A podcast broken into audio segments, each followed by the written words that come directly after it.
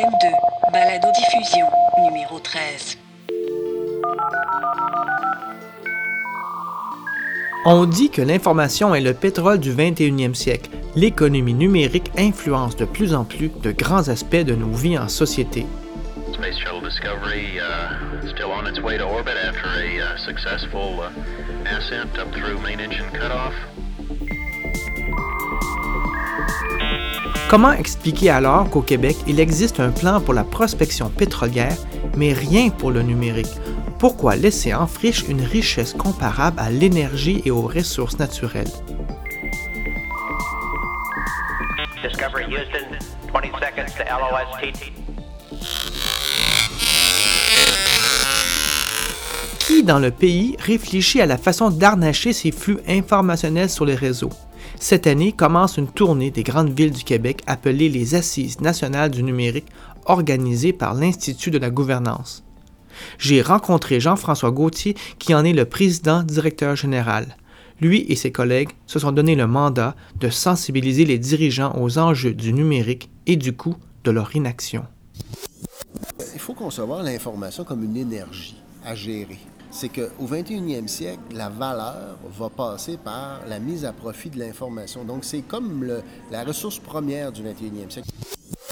Il faut qu'on passe d'une culture dans laquelle on est, c'est le secret par défaut, l'ouvert par nécessité, dans laquelle on va passer d'une culture de l'ouvert par défaut puis secret par nécessité. Reprendre un peu le contrôle de, l'information qu'on a et ne pas subir les décisions qu'on prend ailleurs. J'ai rencontré Jean-François Gauthier au centre-ville de Montréal lors de son dernier passage à la mi-avril 2014. Vous trouverez toutes les informations sur ignumérique.org. Nous avons discuté des enjeux qui entourent un plan numérique et ce qu'il entend faire avec les assises du numérique au Québec. Je m'appelle Martin Lessard. Bienvenue dans la balado M2 sur les mutations numériques. Nous, euh, la démarche qu'on pense, ce que c'est qu'un plan numérique, c'est beaucoup plus euh, centré sur le citoyen, sur l'avenir de ce qui se passe au niveau de la société. Donc, c'est beaucoup plus, euh, je dirais, sociétal que technologique à la base. Mais oui, la technologie est un moyen. La technologie provoque des changements profonds dans ce qui se passe en société. Mais euh, il faut pas, on pense pas qu'il faille baser le plan sur la technologie essentiellement. Il faut faire un plan qui va nous permettre de collectivement tirer tous les avantages qu'on peut tirer des nouveaux moyens de communication entre les êtres humains. Mais c'est l'enjeu, c'est la vivre ensemble. Mais, mais c'est ça, donc au fond, parce que vivre ensemble, il y a la, il y a la communauté qui est, ou la communication qui est très, très importante, euh, puis donc moins la techno. Mais alors, quand on parle de numérique, plan numérique, pourquoi numérique? Pourquoi pas juste plan des médias sociaux ou plan de, de la communication en- au 21e siècle? C'est- une excellente question. Tu sais, dernièrement, je rencontrais un homme politique euh, très, très, très influent euh, dans une grande ville au Québec. Et euh, après que je lui ai expliqué un petit peu la, la vision qu'on a, la définition qu'on se donne de ce que c'est un plan numérique, il me disait, Jean-François, il dit, il dit, pourquoi tu parles de numérique? Numérique, il dit, pour moi, le numérique, c'est la technologie. Puis dis-moi, la technologie, ça m'intéresse pas. Mais ce que tu me parles, quand tu me parles de l'avenir, quand tu me parles de comment réinventer le vivre ensemble dans ma ville, ça, ça m'interpelle. Donc, il dit, ton affaire, il dit, les assises, là, il dit, ça n'a pas le bon nom. Ah, Il sinon, m'a carrément dit ça. Ah bon, il dit, c'est pas le bon nom, tu devrais pas parler de numérique dans ce que tu proposes parce que c'est beaucoup plus large que ça. Tu parles d'un projet de société qu'il faut se donner. Puis quand tu dis, tu le qualifies de numérique, tu te coupes à une partie de l'écoute importante de gens qui sont essentiels à cette conversation-là, qui sont tous les élus, entre autres, les gens qui sont des gestionnaires. Parce que pourquoi tu t'en coupes? C'est que, sais, Sylvain Carr venait à Québec dernièrement, puis j'ai beaucoup apprécié la, façon dont il en parlait. Il y a une fracture, il y a une- vraiment une cicatrice informatique au Québec actuellement. une cicatrice. Une cicatrice terme, informatique. Moi, j'aime beaucoup le Ah terme oui. aussi parce que les gens ne réalisent pas que dans la société, en 2007-8, en informatique, il y a une révolution qui est arrivée. Et c'est ça qui est dramatique, c'est que si tu n'as pas suivi, tu n'as pas été formé après 2007-8, donc tu n'es pas apte à penser, concevoir upfront pour la mobilité en mode agile, etc., etc., de façon très itérative, ben, je m'excuse, mais ce que tu fais aujourd'hui en technologie est dépassé il va être acheté dans les poubelles à deux, dans deux ans. Oui, enfin, la techno va tellement vite, elle Exact. s'accélère de plus en plus, mais n'empêche que tu as fait revenir de nouveau le mot technologie et le mot numérique dans la discussion. Donc, je me demande juste, comme, je, je suis d'accord aussi avec le principe que, que je, je devine un peu qui c'est qui qui t'a dit qu'il fallait pas mettre le mot numérique, mais en même temps, il y a le- le- le- c'est le nom qu'on qu'on lui donne à ce, à ce changement, à cette révolution-là. Donc, On n'en a pas de meilleur. C'est ça pour l'instant. On n'en a pas de meilleur. Elle est comme, elle est comme euh, poussée par la technologie. Mais ok, euh, supposons qu'effectivement qu'on peut dire que cette chose-là, ce, ce- euh, ce- changement sociétal-là, qui serait peut-être poussé par la technologie, mais il ne faut pas nécessairement lui donner de nom tec- techno ou, numérique, quoique on, on se garde une petite gêne encore.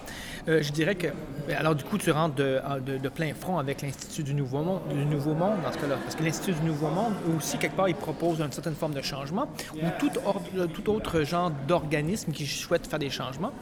Mais n'empêche que, je, je- puis je, te, je te pose la question parce que je sais qu'on tu étais avec la démocratie ouverte avant. Donc, cette notion, quelque part, dans la démocratie ouverte, il n'y a pas le mot techno, mais on voit bien que derrière ça, il y avait les données ouvertes, il y avait, une- il y avait le site de la technologie. Quand même, c'est différent, les assises du numérique que tu vas faire. En quoi tu penses que. Qu'est-ce que tu penses que tu vas apporter, toi, en ayant le background, même si tu t'es le mot numérique, ce background-là, qu'est-ce que tu vas amener aux assises du numérique? Toi et, ta- et ton équipe et, et les idées. Ben, je te dirais que à la base, peut-être te faire un petit historique de, mon, cheminement là-dedans. là. Donc moi, depuis, je te dirais, tout près de quatre ans maintenant, je suis à temps plein. Euh, au départ, j'ai créé le mouvement Démocratie ouverte ici au Québec, est maintenant en France, en Belgique, en Suisse, en Tunisie. Donc un mouvement euh, francophone pour aider à recréer les ponts entre les organisations publiques et les citoyens. Parce qu'on est tous devant un problème, c'est-à-dire que ce soit ici au Québec, en France, partout dans les pays industrialisés, il y a une perte de confiance majeure entre les citoyens et les institutions publiques. Donc, un décrochage important. Puis nous, on est de ceux qui disent qu'il faut, si on veut réussir à assurer un avenir à nos enfants, il faut recréer des ponts.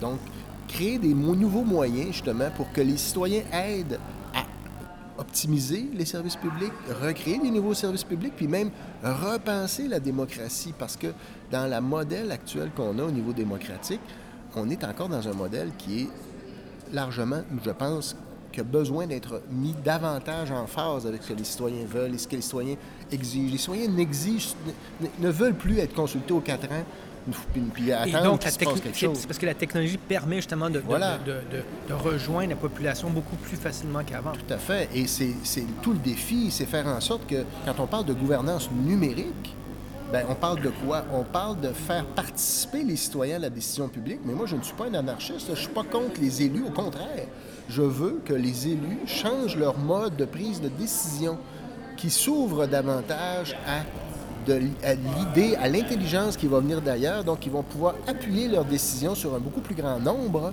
que dans les modèles de décision qu'ils ont actuellement. Et ça, c'est bon. Sauf que il faut, puis c'est là-dessus qu'on se concentre, je te dirais, dans ma pratique et dans notre pratique, nous, en tout cas, euh, à l'IGN, on veut vraiment, on a beaucoup, beaucoup travaillé sur comment on fait s'engager les gens qui sont en situation d'autorité puis de pouvoir actuellement, qui se doivent de- d'en laisser aller une partie vers la société civile. Et donc, c'est une réorganisation des modes de gouvernance dont on est en train de parler. Puis pour y arriver, ben, il faut tout simplement le présenter comme quelque chose qui est bon pour eux. Mais en même temps, c'est parce que tu arrives avec un langue techno, veux, veux pas, on- puis je pense que Oui. ça, ça va toujours remonter à la surface. En tout cas, avec moi, je vais faire remonter à la surface. C'est que la techno offre de nouvelles possibilités de communication, comme tu le disais. Cette possibilité, cette ouverture-là qui apparaît, est une opportunité pour la démocratie, pour, pour les élus et autant pour les citoyens. Et au fond, vous êtes des ambassadeurs de cet espace qui s'est ouvert, qui permet de faire un certain renouveau. J'imagine que, je ne suis peut-être pas un expert en histoire de la démocratie, mais la démocratie a pu commencer quand on a pu faire le census, pouvoir dire, nommer, en fait, plutôt pointer chaque personne en disant, toi, tu peux voter, en ayant la possibilité de pouvoir faire, de rejoindre un individu. On peut donc faire la démocratie. Sans, sans ça, on ne peut pas faire de démocratie. On ne sait pas qui sont les gens. Aujourd'hui, l'ouverture que le numérique permet, c'est non pas juste de trouver la personne pour qu'il puisse voter, mais de la rejoindre presque constamment. Je dirais peut-être pas en temps réel, parce qu'on rentre la démocratie en temps réel est un autre débat en soi, mais la possibilité de faire remonter des volontés du peuple beaucoup plus facilement sous forme de consultation. Ben, c'est le concept d'intelligence citoyenne. Donc, on veut être capable que les organisations publiques se connectent, se branchent mieux sur cette intelligence citoyenne-là et que les, citoyens puissent contribuer à résoudre des enjeux publics. Parce que les défis qu'on a comme gouvernement, comme, comme, comme ville, comme élu, comme gestionnaire dans une organisation, puis même que ce soit public ou privé, c'est la même chose, qu'on soit dans une grande entreprise. Comment on fait pour se connecter à sa clientèle? Comment on fait pour être à l'écoute des besoins des clients qui sont constamment en train de changer? De plus en plus, tu le vois, les entreprises sont en train de se doter de moyens. C'est de plus en plus les clients qui sont en train de définir les nouveaux modèles d'affaires des entreprises. n'est-ce pas? Donc, c'est c'est la même chose au niveau de la- de- des organisations publiques. Comment on fait pour se donner les moyens de prendre des décisions qui sont beaucoup plus basées sur l'évidence que sur des perceptions et même sur euh, l'évaluation qu'on a. Parce qu'au Québec comme ailleurs, puis je l'ai déjà, moi je l'exprime de cette façon-là, on réalise pas que notre gestion publique actuellement est quand on se compare avec ce qui se passe à l'extérieur du Québec puis à travers le monde, au niveau de l'administration publique, on est en retard dans nos modes Ah, de gestion. à ce point-là, À oui. ce point-là. Pourquoi je dis ça? C'est qu'actuellement, le gouvernement du Québec, OK, à la base, la façon dont ça fonctionne, puis j'ai j'ai pas la science infuse là-dedans, mais ma, perception, puis elle est documentée à de nombreux endroits, c'est que la planification stratégique relève du ce qu'on appelle le ministère du Conseil exécutif. OK? Et le budget provient du Conseil du Trésor. Il faut savoir que dans la vraie vie, ces deux structures-là sont très peu, très mal connectées. Donc, on engage des milliards de dollars sur la, dans des programmes qu'on ne sait pas s'ils donnent réellement les résultats pour les citoyens. Et là, ça amène la conception justement de comment on le voit dans de plus des modèles des villes américaines de plus en plus nombreuses. Comment on peut faire évoluer cette gestion publique-là vers ce qu'on appelle des concepts comme la budgétisation basée sur les résultats? Donc, la prise de décision par rapport à l'investissement public n'est plus basée sur le- l'évaluation que l'organisme fait de lui-même de sa performance, mais qui Juge et mais bien- parti, c'est mais ça. Voilà, le juge est parti. Si tu l'as très bien dit, puis c'est flagrant. C'est comme ça qu'on s'évalue au Québec. Les ministères s'évaluent eux-mêmes, leur propre performance, puis ils décident si ça a bien marché. On a, on a- on a un historique d'investissement, puis on y va sur la, tout simplement la reconduction des programmes qu'on avait déjà d'année en année, plutôt que de baser nos décisions d'investissement sur l'évidence démontrée des résultats. Et ça, c'est majeur. Mais ça, c'est, quand tu me parles de cet angle, sous cet angle-là, peut-être pour euh, quelqu'un qui serait très intéressé par le management, il, Oui. il va, il va aimer ça. Alors du coup, là, je te relance de, de- de la question. Alors, en quoi que c'est numérique? Parce qu'au fond, je on pourrait faire ça avec des, avec des bouliers et des feuilles de papier puis un crayon bic. C'est plus long, peut-être, ça prendrait plus de gens. Et, et dans ce sens-là, on pourrait toujours dire que l'informatique a permis justement d'accélérer le travail et d'avoir moins d'employés pour faire la même job qu'avant.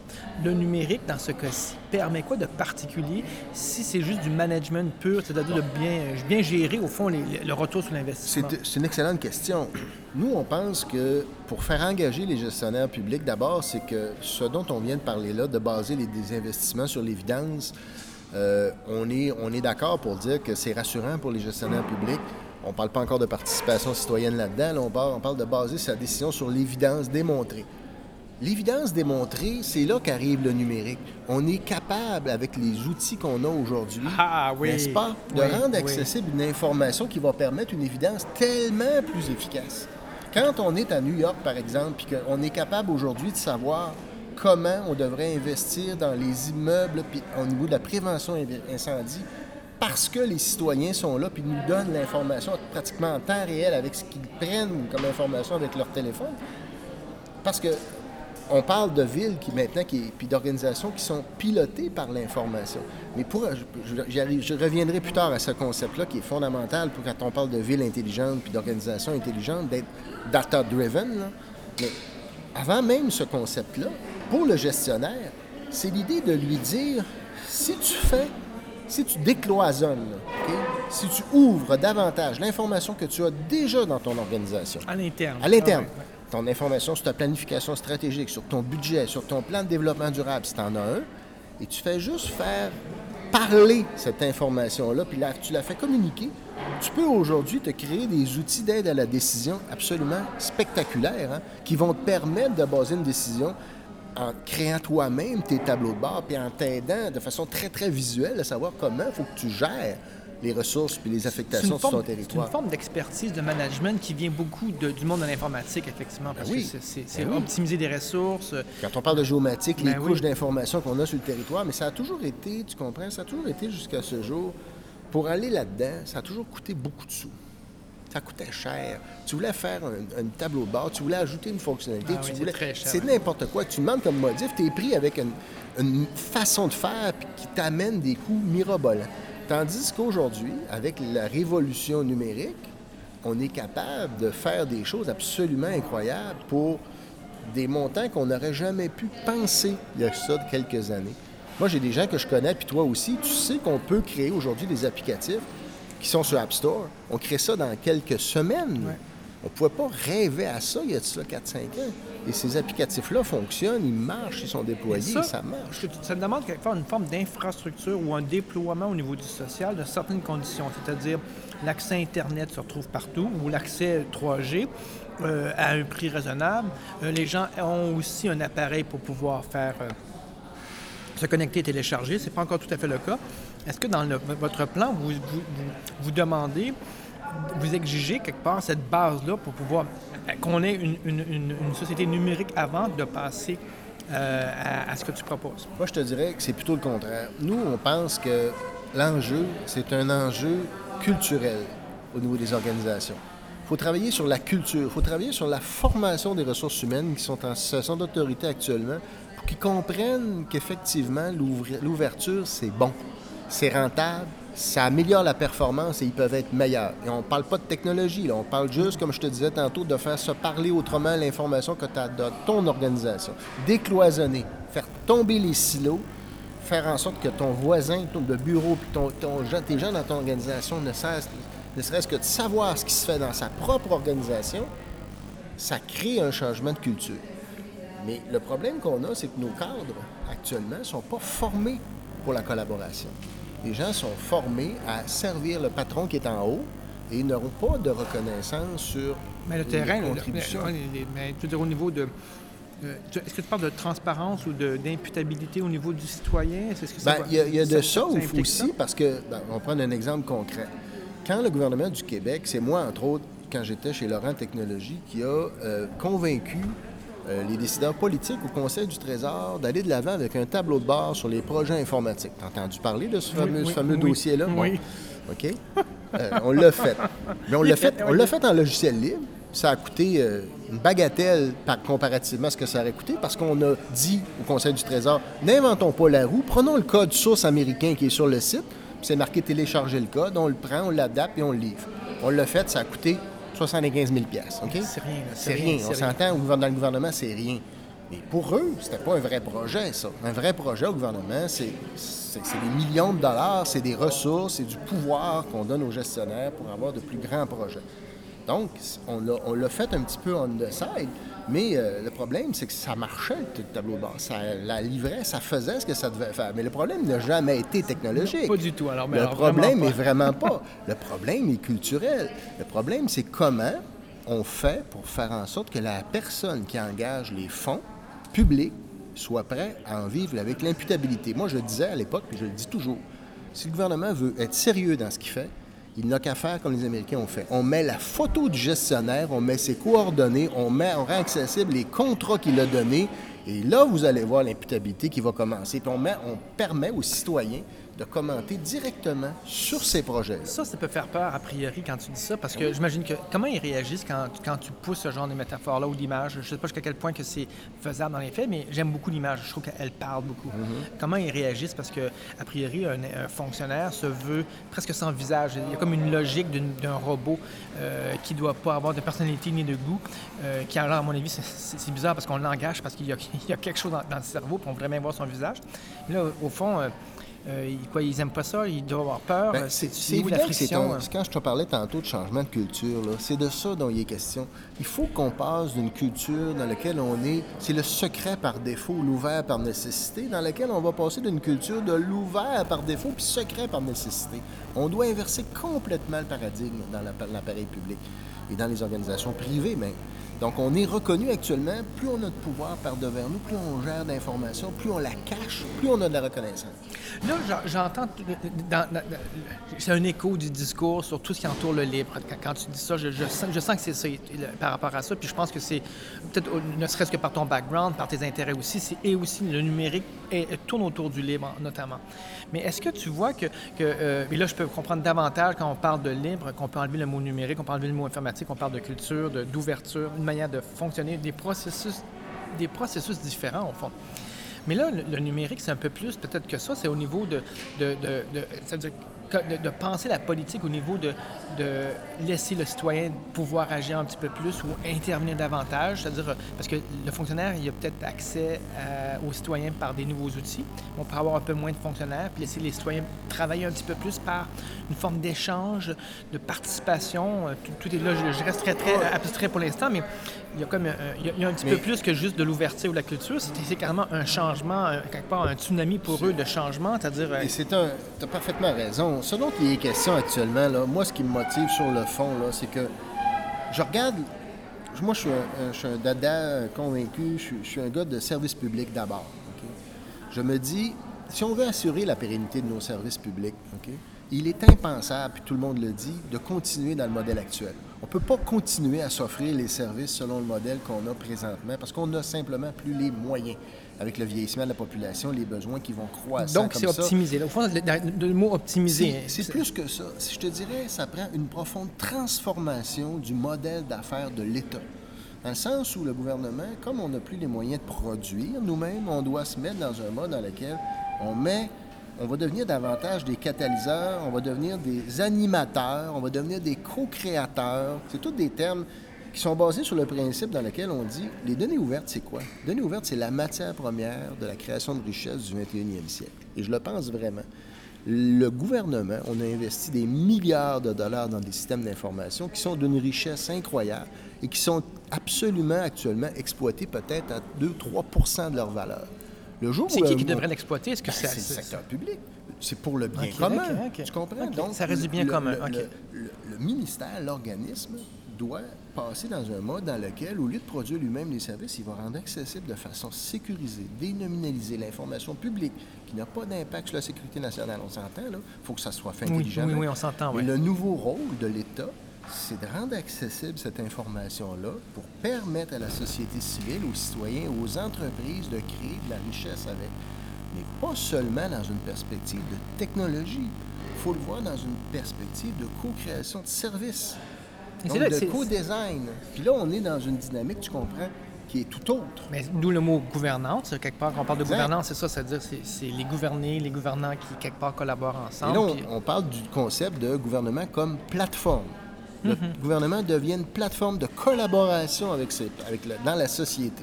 Moi, j'ai toujours dit, À, à ces mots-là, ils décrochent immédiatement, j'imagine. oui, mais ouais. euh, il faut falloir qu'il accroche parce qu'on n'aura pas le choix. Il va falloir aller par là. L'avenir des gouvernements, puis c'est pas juste moi qui le dis, c'est Don Tapscott, c'est tous les grands penseurs de ce monde. L'avenir des gouvernements passe par un changement des pratiques et ce changement-là va nécessairement aller vers une- un changement dans la façon dont on fait les choses, dans la, en particulier dans le domaine des technologies. Sais, Ça coûte une fortune de faire les technologies comme on les fait actuellement. On n'a plus l'expertise parce qu'elle est passée maintenant de plus en plus au privé. Il y a un paquet de défis qu'on a collectivement pour assurer l'avenir de nos services publics. Et ce qu'on a besoin, c'est de quelqu'un qui va amener cette vision-là, cette vision d'affaires, que ce soit au niveau du gouvernement au top, que ce soit dans la ville, que ce soit dans l'organisation, que ce soit dans l'entreprise privée. Si tu sais pas qu'est-ce que tu veux faire de ton entreprise dans deux ans, dans trois ans, tu sais pas c'est quoi ta cible business, tu vas être comment dans deux ans? Ça va pas bien, hein? Mais dans le secteur public, c'est comme ça qu'on est depuis des années. On ne sait pas, à venir jusqu'à récemment, comment on doit organiser la prestation de services publics parce qu'on est un peu en autarcie. On se regarde aller, puis on, rit, on reproduit, on reproduit, on reproduit. Moi, ça fait plusieurs années que j'essaie de convaincre les politiques au Québec de, de se donner cette vision d'affaires-là. Aujourd'hui, j'y crois plus. La- la- le- donc, au fond, j'avais pas, moins, j'avais tout à fait tort quand, quand je disais que l'informatique ou le numérique venait influencer le- le- la nouvelle manière de faire les choses. Quand, quand on parle de plateforme, c'est une métaphore de l'informatique qui, qui revient. C'est-à-dire, euh, c'est un peu comme un- le gouvernement serait un genre de Facebook dans lequel on peut mettre nos applications, qu'on peut se brancher. On est tous des comptes ou des citoyens. Mais bon, euh, je ne veux pas pousser trop loin la métaphore, mais il y a- cette notion-là. Mais là, quelque part, euh, moi, a priori, j'aime cette métaphore-là. Elle, elle vaut la peine d'être- explorée. Euh, est-ce que c'est ce genre de truc-là que vous voulez explorer aux assises du numérique? Absolument. Mais est-ce que c'est ou- ouvert à un tel point de dire on pense plateforme et- et essayons de trouver ce que ça veut dire concrètement ou êtes-vous déjà assez avancé pour dire voici les morceaux de la plateforme, comment on peut le mettre, en- comment on peut l'assembler? C'est une excellente question. Tu sais, le défi, quand on parle de ça, parce que, bon, je te parlais tout à l'heure de l'évolution un peu. Moi, j'ai commencé avec démocratie ouverte, je me suis spécialisé en gouvernement ouvert. J'ai étudié justement ces modèles d'affaires-là, comment les, les gouvernements, les villes sont en train de se transformer. Et est arrivé les étonnés, dans laquelle on a voulu, quand le gouvernement Les 13 données les en 13 décembre étonnés, 2012. En décembre 2012. c'est ça, on ouais, fait ouais. une conférence de presse le 22 novembre 2012, OK? Moi, en parallèle, je suis celui qui s'en va au front rencontrer le bureau du premier ministre. J'ai rencontré le secrétaire général du gouvernement. J'ai- Je suis allé au plus haut niveau de l'État pour dire au gouvernement pourquoi vous ne profiteriez pas, c'est des 13, mais pas seulement les 13, d'un réseau qu'on pourrait mettre à profit dans la société civile pour vous faire des recommandations sur l'avenir, comment on pourrait créer l'avenir, etc. Donc, ça, y a, malheureusement, il n'y a pas eu d'écoute au niveau gouvernemental. Mais nous, ce qu'on s'est dit à ce moment-là, si le gouvernement n'a pas cette écoute-là, ne, ne veulent pas écouter les recommandations qu'on peut faire, ben on va le faire, nous. On va le faire, on va le faire, on va... On, est, ambitieux, on est baveux, puis on se dit qu'on mérite ce qu'il y a de mieux. Je le disais d'entrée de jeu. Moi, je crois au Québec, puis il faut qu'on se donne les moyens d'assurer l'avenir pour les services, pour nos enfants, pour nos petits-enfants. Il faut qu'on se donne les moyens de réorganiser quelque chose qui va faire en sorte qu'on va avoir tous avoir une meilleure qualité de vie. Donc, Cartier, ce qu'il fait, c'est ça le défi. Qui sommes-nous pour prétendre arriver avec des solutions? Nous, on n'a pas de solution. Ce qu'on veut faire, puis la réflexion de Cartier, tu l'as entendu comme moi, il y a cinq grands dossiers dans- que nous, on pense qui sont les fondements même d'un plan numérique, un projet de société pour l'avenir. Parce que c'est aussi large que ça pour nous, un plan numérique, tu l'as très bien compris, tu comprends? Donc, il y a cinq grands dossiers. Il y a le citoyen, on le voit dans tous les, tous les think tanks, tout le monde nous le dit, le citoyen, le 21e siècle, c'est le retour du citoyen. OK, c'est la gouvernance. La gouvernance qui va être ouverte nécessairement, qui va être basée sur une nouvelle négociation entre la société civile et ceux qui détiennent le pouvoir, parce qu'il y a un quatrième pouvoir qui est l'opinion. Tu as vu tu sais, les diagrammes de quartier, là, tu comprends, Oui. tu connais ça? Oui, puis euh, d'ailleurs, je vais les mettre sur, sur le, faut- sur le faut- site web quand on va en parler. Effectivement. Donc, c'est c'est une nouvelle façon de négocier. Il faut que les décideurs publics, quand on parle de démocratie ouverte, de gouvernance ouverte, c'est pas une option. On est rendu dans une situation dans laquelle, si on ne le fait pas, la colère, comme dit Cartier, il y, a, des grandes, grandes colères dans la société. Si on ne bouge pas, si le gouvernement, si nos décideurs publics ne commencent pas à avoir dans leurs mots, dans leur façon de s'exprimer, cette si on n'entend pas les bons mots, ben on va se ramasser dans un an avec des carrés rouges encore dans la rue, puis ça va être la crise sociale. Roger Discovery.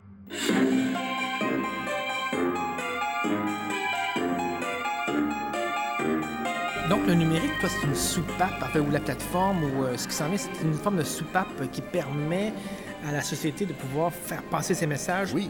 de mani- de manière plus civilisée, euh, plus efficace aussi, parce que quelque part, le message se rend, il y a quelque chose qui se bâtit. On- Mais, mais on parle pas juste de communiquer un message, là. On non, parle... non, non. On parle de. Parce qu'au fond, a- Twitter tu- fait communiquer le message. À la limite, euh, c'est- plus que ça, là. Mais on n'a jamais vu, dans- comme tu le sais, dans l'histoire du monde, une, une aussi grande facilité de se créer des réseaux, de se créer des communautés, de passer à l'action sociale dans des délais presque instantanés. Tu le sais, comme quand on suit Manif en cours, ces choses-là. Ah c'est- incroyable, hein? C'est direct, tu suis ce qui se passe, tu as tes yeux. Ah, Il y avait. CUTV qui est en Voilà, direct sur, sur en leur direct. cellulaire, puis Et on voilà. voyait tout. On, voit tout. C'est Là, la même tu es en train de me dire que la plateforme dont tu me parles, gouvernementale, de la gouvernance, il y a déjà une partie qui est déjà prise par les, par, par- euh, euh, euh, par les compagnies privées américaines, là, quelque part. Parce que c'est eux qui. Une, une partie, en tout cas, de la communication actuellement sur les médias sociaux est complètement détenue par eux. Et donc, il y a une partie de la plateforme de gouvernance numérique qui appartient plus au, au gouvernement. C'est ça que tu. c'est- T'apportes un point qui est, qui est- qui est très, très, très important, c'est-à-dire, là, tu touches les conséquences de notre inaction. Oui, tout à fait. OK? Parce qu'on n'a pas fait de plan, on n'a pas fait de, de stratégie. On se ramasse aujourd'hui, la réalité, c'est qu'on a à peine 30% de nos entreprises qui sont sur le web. C'est dramatique. Nos PME, 30 Moi, je trouve ça absolument dramatique. On est... Les chiffres du Cifrio, encore Oui, les derniers? oui, hein? oui, c'est incroyable. C'est incroyable. hein? Ah, ouais. C'est 30% Hey, on est-tu en retard? Puis aujourd'hui, qu'on le sait, toi et moi, si t'es pas sur le web, t'es mort dans quelques années. là. Ton compétiteur, il est plus de l'autre côté de la rue, il est ailleurs. Mais Nous, on le sait, mais sauf que les gens, en général, ne le savent pas. Donc, ça prend un signal clair. Et ça prend une réflexion pour faire en sorte que les gens comprennent ces enjeux-là. Donc, je reviens sur les dossiers, je te disais tout à l'heure, puis ça, ça m'amène directement à ça. Je t'ai parlé de gouvernance ouverte. Troisième grand dossier, c'est l'économie de proximité comment on fait pour maximiser qu'il y ait encore demain puis après-demain des commerces de proximité qui soient capables de vivre, puis combler le fait que on n'a pas pensé, nous, à faire un Amazon québécois. On n'a pas pensé à faire un eBay québécois. Il y a quelques années, on aurait peut-être pu, on aurait peut-être dû, mais là, il est trop tard. On a fait de nos gens des immigrés du numérique. Au niveau de leurs achats, les habitudes de consommation sont faites. Puis là, il faut qu'on réussisse, malgré ça, avec un plan, je pense que c'est possible, de dire à nos Québécois, on peut acheter en ligne des produits d'ici, puis on peut être capable de les acheter au coin de la rue, puis les faire produire ici, puis de retirer toute la Mais tu n'es pas en train de rentrer en contradiction avec le système euh, capitaliste actuel, au fond, parce que ce que tu dis, manquer ce rendez-vous d'Amazon québécois, mettons, on l'a manqué pour euh, notre IKEA québécois. On achète du bois, de- des meubles en bois qui viennent de l'autre bout du monde alors qu'on fait du bois ici. On n'a pas de voiture québécoise non plus. Donc, alors, on pourrait continuer en disant, mais on n'aura pas d'Amazon québécois. Pourquoi tout d'un coup, tu, dirais que Amazon ou la, euh, la plateforme qui, qui devrait être là devrait être québécoise et, et pourquoi pas, au fond, américaine, ne pas continuer, au fond, le, le- Ben, le- d'une la- part, la parce suite. que tu en parlais un peu tout à l'heure, il y a, euh, on réalise peu, on réalise mal à quel point le fait que 90% de nos données qui nous concernent soient actuellement hébergées sur le territoire américain. Donc, sur- par le Patriot Act, OK? Que la NSA soit capable de d'enregistrer nos conversations téléphoniques, tantôt avec nos nouveaux téléphones, de lire nos empreintes digitales. Je Ouais, t'invite à aller voir sur le, le site de Google, là, puis tu, vas, tu, vas, tu- tu vas être capable de savoir, puis tu aller voir, vous irez voir, c'est capoté. là. Tu peux aller voir sur Google et être capable de retracer tous tes déplacements à l'heure précise dans la dernière année. Et ça existe, ce le service-là. À partir ouais, du moment où tu te promènes avec ton téléphone intelligent, peu importe la marque, le modèle, tu vas sur le site et ta blonde, n'importe qui, ton employeur, n'importe qui, peut savoir où tu es en tout temps. Tu fais juste cliquer la date et l'heure et tu te vois sur la carte. Dans plus, la dernière année, imagine-toi. c'est- en plus, c'est pas donc c'est même pas nous, euh, c'est même pas un bien commun qu'on peut posséder nous, c'est d'autres qui l'ont. Ils peuvent faire des choses avec, gentil ou méchant, ça, c'est- ça, ça- c'est- il y aura un choix à faire de ce bord-là, mais nous, on peut plus rien faire avec ça. La, la, la- la méta-information est partie là. On Et plus. voilà. Puis d'autre part, tu sais, les algorithmes, ceux qui contrôlent cette information-là, puis c'est ça là, le défi qu'on a collectivement. On gère les TI, on ne gère pas l'information. On a laissé aller les vrais enjeux, je pense, de la gestion de notre information, qui fait en sorte qu'aujourd'hui, on se ramasse avec des Amazon, des Google, des eBay, qui sont en train de prendre le contrôle de l'économie mondiale. C'est, c'est De proximité dans ce c'est- c'est- c'est ce qui est ton pilier à C'est toi, là, ouais. absolument gigantesque. Et on est en train de, de, de- de- manquer le bateau de la nouvelle économie, qui est l'économie du savoir, l'économie de la connaissance. Parce qu'on n'en parle, on n'en parle pas, parce qu'on ne le réalise pas. Pendant la campagne électorale, t'as-tu entendu une fois, toi, le mot économie numérique? Il y a une fois que Pierre-Carl Pelado le dit, puis je pense que c'était un accident. C'est tout. C'est- incroyable qu'on est, au- on est, on est rendu en 2014. Et quand on fait une campagne électorale au Québec, on parle pas de ça. On T'es- parle pas de cette nouvelle économie-là. Là, là, là, je vais peut-être faire une parenthèse parce que je reviens à ce que tu me dis tout à l'heure qui m'avait comme bousculé. Au fond, euh, ils veulent pas entendre le mot numérique parce qu'ils sous-entendent que c'est soit inclus dans quelque chose d'autre, soit inutile et trop, trop restreint. Mais Mais la cicatrice informatique. Ouais, parce ça. que pour eux, c'est catastrophique. Pour eux, le numérique, c'est sur leur chemin critique. C'est des dépenses, c'est beaucoup d'argent et c'est des risques qu'ils ne veulent plus prendre. Et c'est ça qui est dramatique. On se ramasse dans des organisations qui n'innovent plus parce qu'il y a eu des dérapages en informatique. Puis la perception est tellement négative que, au niveau des façons de faire en informatique, que les gens veulent plus s'embarquer là-dedans. Pour moi, ma définition du numérique, c'est que j'ai toujours. Ben, quelque part, la révolution informatique, elle date pas d'hier, ça fait moins de 40 ou 50 ans, donc on est dedans depuis longtemps. Mais ce qui m'avait surpris beaucoup, c'est qu'on disait pas révolution informatique à part pour la, la techno en soi, mais on parlait pas que la société allait, allait dans une révolution informatique. Elle allait peut-être changer, mais c'était pas le mot qu'on employait. Puis il y a eu ensuite Internet qui est apparu il y a 20, 25 ans, en fait plutôt le, web, appelons-le le web, avec l'ouverture sur le grand public en, en 93, avec, avec, le browser Mosaic qui a un peu ouvert ça au public. Donc depuis 93, il y a un bon 20 ans où Internet a pris la place. Puis là, on a commencé à parler de révolution Internet. Mais même Internet n'est pas suffisant à mon avis. Informatique qui était avant, Internet qui, était jusqu'à tout maintenant, jusqu'à tout récemment.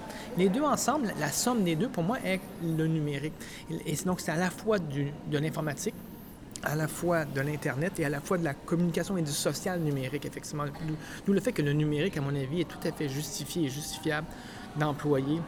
Parce qu'on parle de cicatrice informatique, c'est une vieille cicatrice qui date il y a 20 ans, 40 ans. Là, les, les, dépenses euh, qu'il a pu avoir, les, les, les manquements peut-être. Mais là, le numérique est même plus à ce niveau-là. Mais tu parles de, de connaissance tout à l'heure, de, de société de la connaissance. C'est-tu un de tes piliers, ça? Est-ce que, ça, Ben est-ce oui. que l'éducation, ça rentre aussi C'est là-dedans? fondamental, absolument. Écoute, quand on parle de faire un projet de société du 21e siècle, c'est... c'est- c'est- c'est- c'est- c'est- C'est énorme. Tu sais, moi, je, je vais te donner juste un exemple. Tu sais, on ne le réalise pas, là, mais tu, tu le sais comme moi. Il y a à peu près un mois, euh, tu sais, Facebook a acheté une compagnie pour 19 milliards de C'est dollars. incroyable. 19 milliards. Une entreprise qui n'existait pas il y a deux ans. Est-ce qu'on le réalise? Elle n'existait pas il y a deux ans, mais elle a 450 millions d'usagers. Ils ont acheté la communauté. Mais à 19 milliards, est-ce que tu réalises que nous, au Québec, là, est-ce qu'on est qu'on veut? Est-ce qu'on veut être acheté? Est-ce que qu'est-ce qu'on fait avec la propriété de nos entreprises? Est-ce qu'on notre but, est-ce que c'est de les faire monter nos startups pour les vendre, les faire acheter par Facebook? Si, on, si on conçoit que, que, que toute l'information du monde aujourd'hui, parce que tu sais, il y a- il y, a plusieurs web, hein. il y a le web caché, il y a le web qu'on connaît, puis, bon, il y en a, un- je te dirais 90% du web est inconnu au grand public, là, OK? Mais si on sait que dans le web, on a toute la connaissance du monde, sais, moi j'aime beaucoup la question que Cartier pose à cet égard-là. Est-ce qu'on veut que ce soit Google la porte d'entrée de cette connaissance-là? Parce que c'est est-ce que c'est un choix conscient qu'on veut comme société? euh, euh, euh, je pense que déjà ce, ce combat-là est un peu, un peu perdu parce que ce qu'on a remarqué, au lieu d'une décentralisation sur Internet, on a une centralisation. Il nous faut un, un truc central. Si Google n'avait qu'une partie de, de- de l'information sur le web, il n'y en a qu'une partie, mais il représente la totalité. Moi, je ne veux pas aller ailleurs. Tu me ferais un, un Google québécois, ça serait soit la copie conforme de Google, donc j'ai pas intérêt d'aller sur, sur- sur le- sur- sur le- la plateforme québécoise, ou soit qu'elle est m- meilleure, mais je ne sais pas en quoi. Donc, il y a comme une, contradiction. C'était le, premier arrivé, euh, le gagnant prend tout finalement. Puis, quelque part, il y a comme des combats déjà terminés. Puis, je suis en train de me dire, vraiment, je reviens encore à la plateforme, la plateforme de gouvernance. Il y a une partie qui est déjà en train d'être gru- grugée par les compagnies, par le privé. Puis, c'est peut-être pas nécessairement mauvais. Peut-être que oui, il faut que ce soit une compagnie qui, gère nos communications citoyennes. C'est ça que fait Twitter. Sur Twitter ou Facebook ou un autre, on s'échange des idées, on se, on se cantonne, on entend un peu ce que dit le voisin, on se chicane, on, crie beaucoup, on se fait des manifes- manifestations en ligne, mais ben, à la limite, euh, si c'est perdu, c'est perdu. Euh, Qu'est-ce qui va nous rester alors pour nous autres? Est-ce que- est-ce qu'on peut... Est-ce que, parce que là, a priori, je, me suis dit, t'es peut-être un gars, c'est une vision de droite de réformer le gouvernement pour pouvoir le, réduire d'une certaine manière, parce que c'est une forme de réduction. Quand on parle d'optimisation, on parle de, réduction.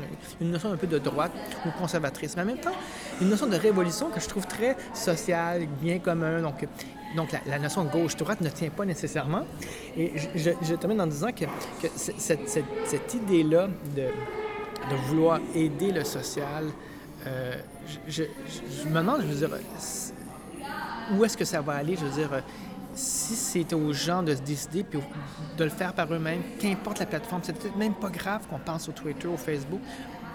Je veux dire, au fond, c'est aussi grave que ce soit pas notre plateforme à nous autres. Là, je, peu l'avocat du diable. Ouais, je me dis jusqu'à quel point qu'il faut. euh, Mais tu sais, je, te- je te termine en disant les deux autres grands dossiers qu'on traite dans les assises après les, après les, les- les trois premiers dont je te disais tout à l'heure, c'est l'Internet, évidemment, l'infrastructure.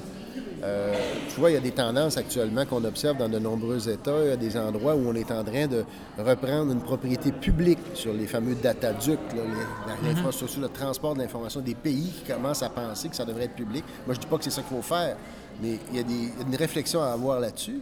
Mais surtout, le dernier dossier, qui est, à mon avis, le plus important, c'est l'information.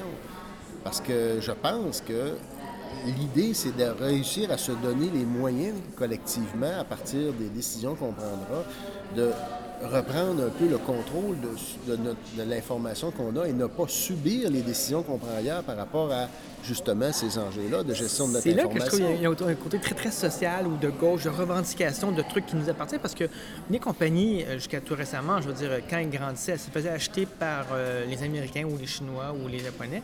Donc, le, le- le- le système actuel permet déjà ça. C'est comme, c'est pas parce qu'on est numérique qu'il faut qu'on change. Euh, les compagnies industrielles bien, bien ordinaires, traditionnelles, se font acheter On n'est pas si indépendant que ça au niveau de notre alimentation, ni de notre industrie. Et là, tout coup, au niveau du numérique, on voudrait être... Là, je, là, je fais vraiment, l'avocat du diable, parce que je cherche à voir comment on est un peu retranché dans le dernier point, puis on essaie de rattraper tout le reste, en train de dire qu'il faut qu'on protège un peu notre économie. euh, Ben, C'est parce qu'il faut concevoir l'information comme une énergie à gérer. OK? C'est ça que Cartier nous amène dans ses réflexions, entre autres.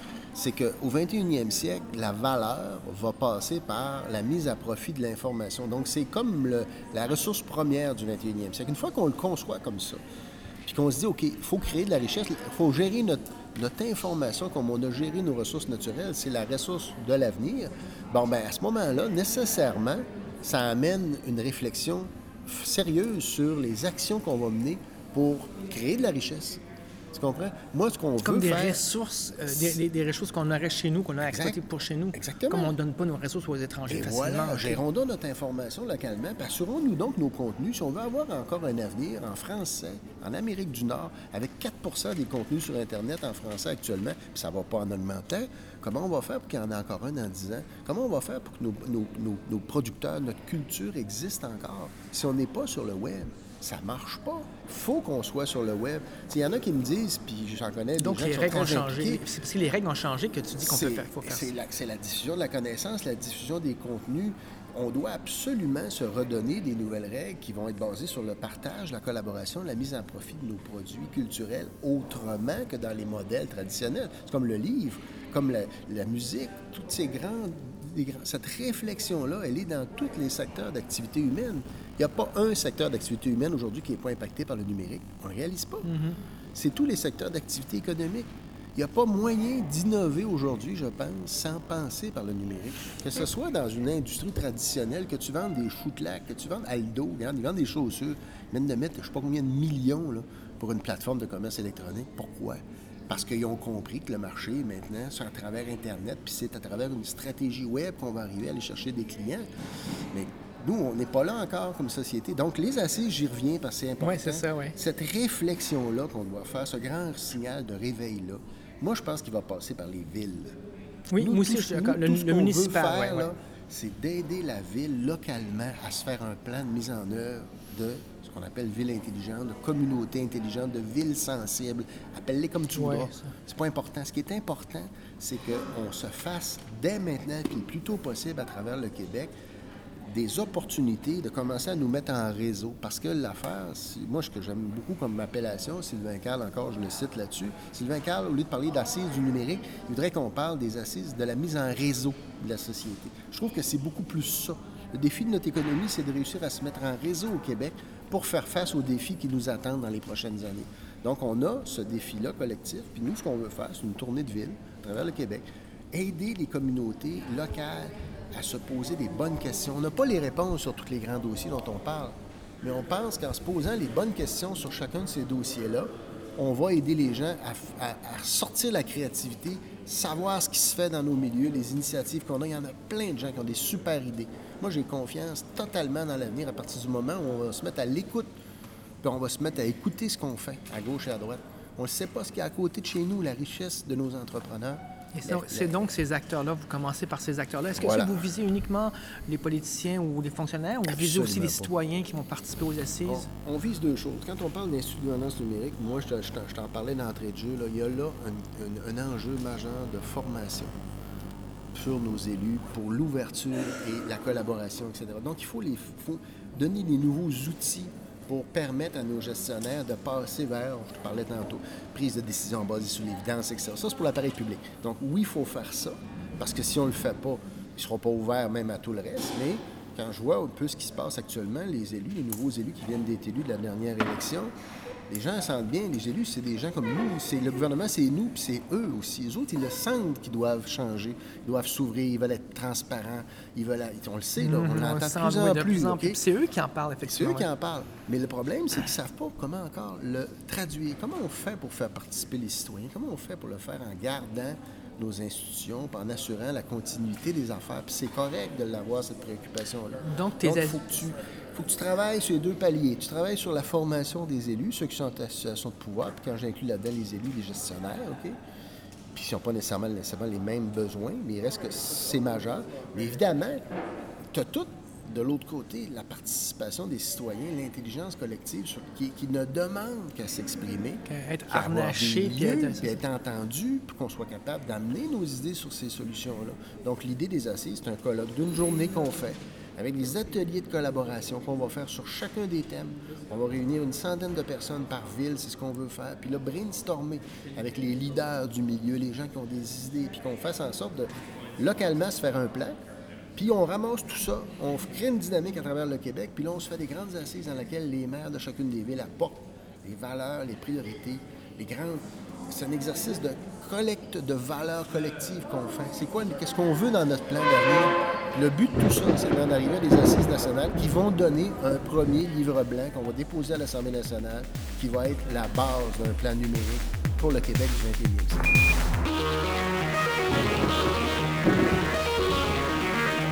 Welcome home, Columbia. Beautiful, beautiful. Třetí sovětská družice měla už složitou fyzikální laboratoř.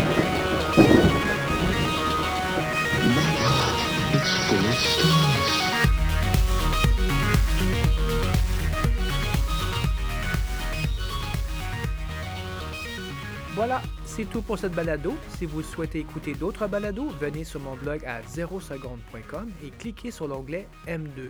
Vous pouvez aussi me laisser des commentaires ou me proposer des sujets pour les prochaines balados.